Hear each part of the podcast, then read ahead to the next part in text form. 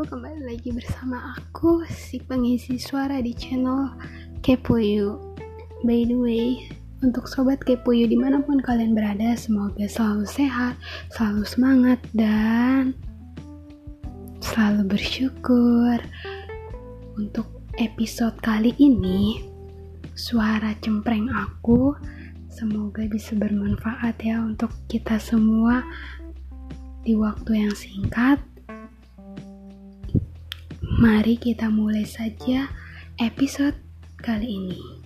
Episode kali ini bertujuan untuk menyelesaikan tugas di mata kuliah penelitian kualitatif.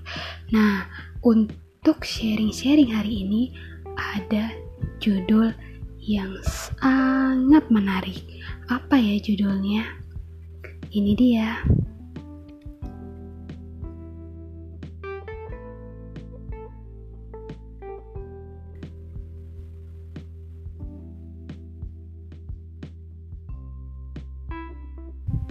Judulnya dalam sharing kita hari ini adalah komponen-komponen baku dalam penelitian kualitatif.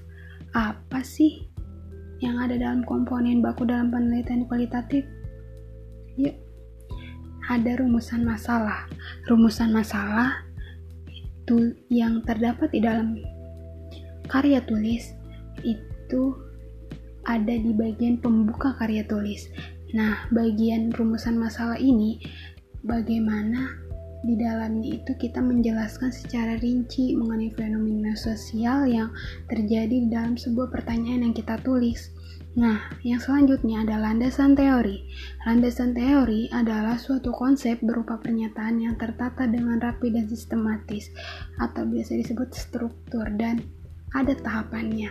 Jadi dalam landasan teori ini, dalam sebuah karya tulis atau sebuah penelitian yang akan dilakukan oleh si peneliti.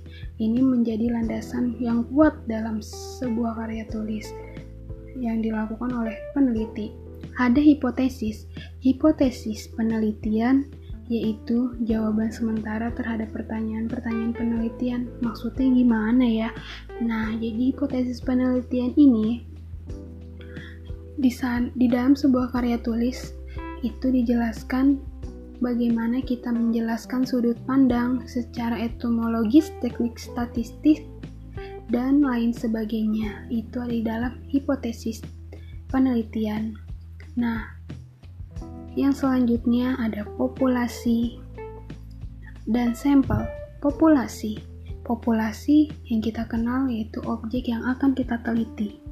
Sampel yaitu bagian dari populasi jadi seperti ini contohnya.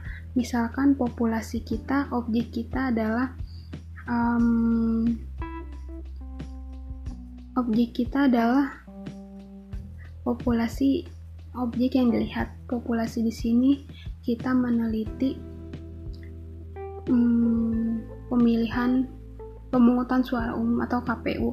Nah, sampelnya di sini dalam KPU ini kita menggunakan sampel quick count cara menghitung suara di KPU ini di dalam keseharian saja ya teman-teman yang dapat kita lihat. Nah itu gambaran secara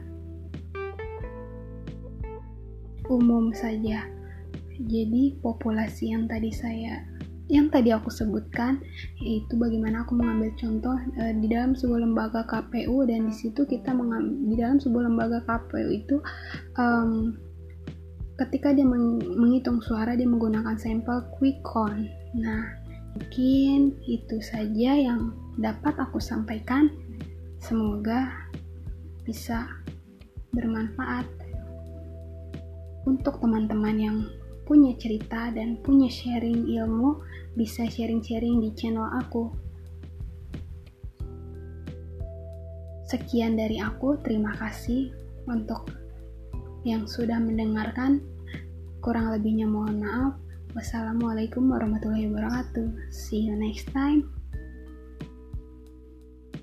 Have a nice day. Bye bye.